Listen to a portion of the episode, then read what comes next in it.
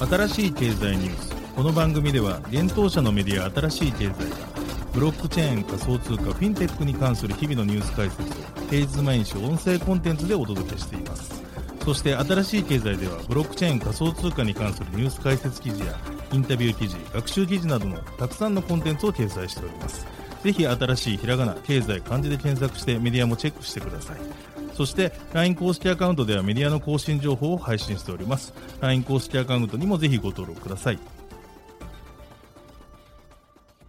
この番組は株式会社フィナンシェの提供でお送りします。フィナンシェはスポーツチームやエンタメプロジェクト、DAO などのトークンを購入して支援ができる新しいクラウドファンディングサービスです。サッカー、J リーグ、野球、バスケなどのプロスポーツチームをはじめ、映画やアイドル、インフルエンサーなど100以上のプロジェクトのトークンがフィナンシェで購入できます。さらにトークン購入者はプロジェクトに応じたキャンペーン参加や NFT などの特典も。ぜひ iOS や Android でフィナンシェのスマホアプリを入れて新たな応援体験を味わってください。あなたの夢がみんなの財産になるフィナンシェ。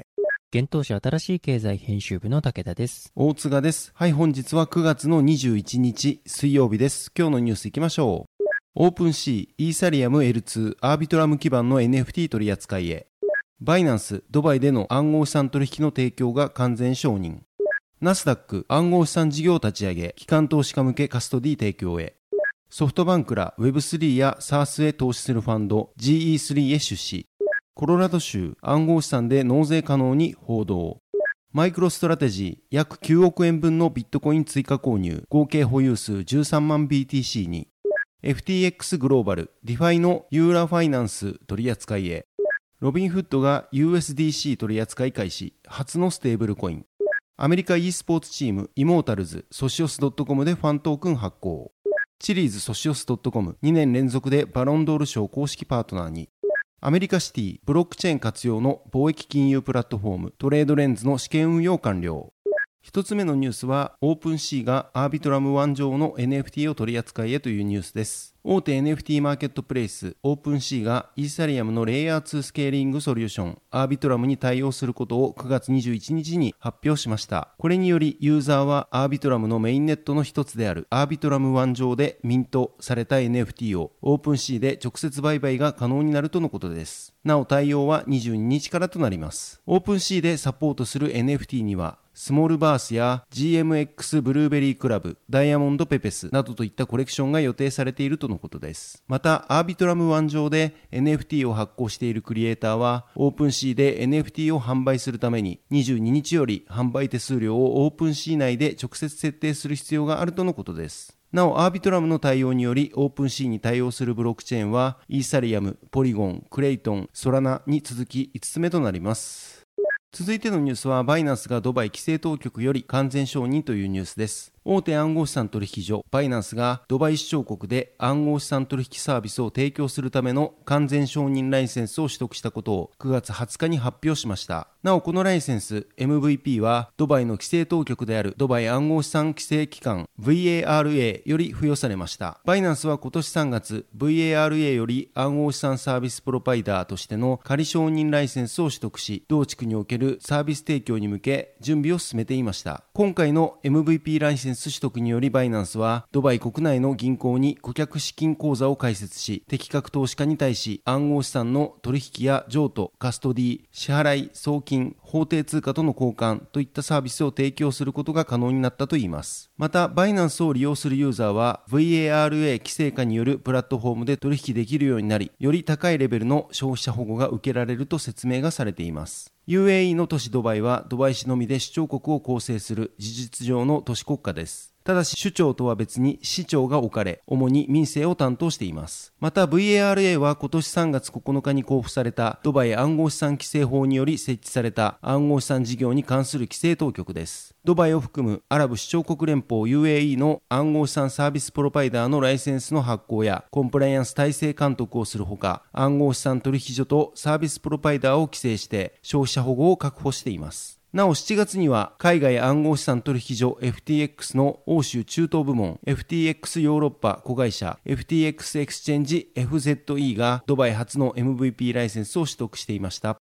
続いてのニュースいきます。ナスダック暗号資産事業を立ち上げ機関投資家向けカストディ提供へというニュースです。証券取引所を運営するナスダックが暗号資産などデジタル資産のエコシステムを支える新事業としてナスダックデジタルアセッツを立ち上げることを9月20日に発表しました。この新事業ではデジタル資産のカストディ、流動性、関係者のビジネスへの誠実性の強化に焦点を当てた機関投資家向けソリューションを提供するといいます。また新事業発表はデジタル資産への幅広い機関投資家の参加を促進し支援するというナスダックの意欲を裏打ちするものだとしています。ナスダックデジタルアセッツはまずデジタル資産関連サービスの接続性、可用性、効率性に関する業界の課題に対処するため、流動性と執行サービスを組み込んだカストディソリューションを開発する予定です。そのサービスの特徴は、ホット&コールド暗号資産ウォレットの優れた特性を結集し、セキュリティを損なうことなく、高度なアクセス性と拡張性を提供するものだといいます。ナスダックデジタルアセットはデジタルアセットの責任者であるシニアバイスプレジデントのアイラ・アウエルバッハ氏が、チームの戦略的ロードマップ、成長目標、商品開発を統括します。なお同氏は暗号資産取引所やカストディサービスを提供するジェミナイからナスダックに入社し、プロダクト、ビジネス開発、トレーディングの分野で複数の幹部職を歴任してきました。また直近では暗号資産プラットフォームのプライムブローカレッジサービスであるジェミナイプライムのグローバルヘッドを務めていました。ナスダックの社長兼 CEO アデナ・フリードマン氏は、ナスダックデジタルアセットはデジタル資産取引所のマーケットプレイス技術、暗号資産ネイティブの金融犯罪対策製品、取引可能な製品の暗号資産関連インデックスソリューションなど、当社が近年導入し成功しているソリューションをもとにデジタル資産のエコシステムに対応するものです。デジタル資産のエコシステムを支えるテクノロジーは長期的に市場を変革する可能性を秘めています。その機会を実現するために私たちは進化を支える流動性、整合性、透明性の向上をもたらす機関投資家向けのソリューションを提供することに注力していきますと伝えています。またナスダックはデジタル資産金融環境における金融犯罪の脅威の高まりに対抗する中心的役割を果たすため、暗号資産エコシステム向けの新機能とカバレッジで金融犯罪防止技術を拡張したことも発表しました。ナスダックは同社のプロダクトを通じて暗号資産に特化した包括的な検知機能を提供し、伝統的資産とデジタル資産、フィアットと暗号資産、オンチェーンとオフチェーン活動にわたってリスクを効果的に軽減し、マネーロンダリング防止、不正検知、市場の不正利用を継続的に監視することを開始したといいます。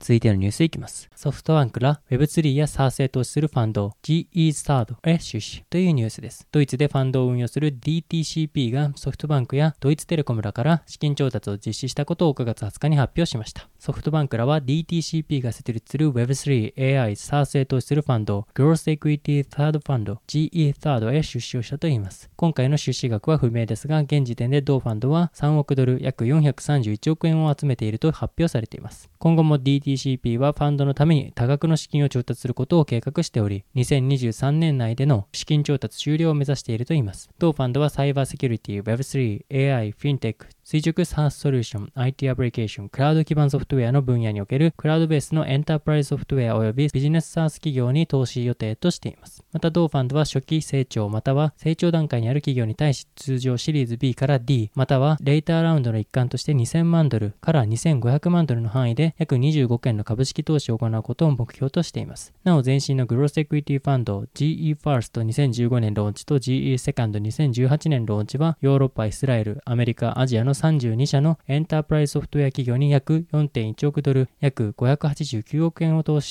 し、そのうち11社は買収または上場しているとのことです。 DTCP のマネージングパートナーであるトーマス・ブレッシュは GE Third Fund は実績ある戦略の継続であり、既存及び新規投資家の皆様の支援と信頼に感謝します。クラウドベースの企業向けソフトウェアに特化した欧州最大の専門家チームの一つである当社は、急成長するクラウドベースの企業向けソフトウェアのエコシステムにおいて優れた起業家やカテゴリーリーダーを支援し、投資家にとって魅力的な共同投資の機会を創出し続けることができることに興奮していますとコメントしています。なおソフトバンクはこれまで FTX US、 Tandbox、 Elliptic、 Solera など Web3 企業への投資を重ねてきています。続いてのニュースいきます。アメリカコロラド州暗号資産で納税可能に報道というニュースです。アメリカコロラド州がアメリカで初めて税金の支払いに暗号資産を受け入れたことが分かりました。同州のジャレット・ポリス知事が9月19日に開催されたデンバースタートアップウィーク内で発表しました。地元紙アクシオスデンバーの報道によると、コロラド州の居住者は暗号資産を使って個人所得税、事業所得税、売上税、使用税、源泉徴収税、退職税、物品燃料税を支払えるようになったとされています。また報道によると、暗号資産による税金の支払いはペイパルで行うことができますが、現時点では個人アカウントのみ使用可能だといいます。なお、ペイパルはビットコイン、イーサー、ビットコインキャッシュ、ライトコインをサポートしているため、これらの暗号資産で同種の税金が支払えるようになると思われます。またこの支払いを行うためには$1の手数料と合計の 1.8% が課金されるとのことです。続いてのニュースいきます。マイクロストラテジー約9億円分のビットコインを追加購入、合計保有数13万 BTC にというニュースです。企業としてビットコインの購入を積極的に進めているアメリカナスダック上場企業マイクロストラテジーが約9億円相当のビットコインを追加購入したことを9月21日に発表しました。発表によると、今回新たに購入したビットコインは 301BTC で、1BTC あたりの平均取得価格は約285万円とのことです。今回の追加購入により、マイクロストラテジーが保有するビットコインは合計で13万 BTC となりました。またこれらの合計購入価格は約5720億円で、平均取得額については手数料経費を含め約440万円になるとのことです。なお、同社がビットコインの追加購入を最後に告知して報告したのは今年の6月。その際には1000万ドル相当になる 480BTC を 1BTC あたりの平均取得価格2万817ドルで購入していました。マイクロストラテジーはアメリカ上場企業としてはいち早くビットコインの購入を進めた企業です。同社は今月ビットコイン購入を目的に5億ドル相当の株式売却を行っていました。また同様の目的では昨年6月にも10億ドル相当の株式売却、4億ドル分の2028年満期の有担保シニア債券を死亡発行しています。続いてのニュースいきます。 FTX グローバルディファイの Euler Finance EUL 取扱いへというニュースです。海外暗号資産デリバティブ取引所の FTX グローバルが新たに暗号資産 Euler Finance を取り扱うことを9月20日に発表しました。 Euler Finance は現物取引で取り扱われるとのことで、取引場については Euler Finance USD となっています。取引開始については日本時間9月21日の23時同日2時に開始される予定であり、入出金についてはすでに開始されています。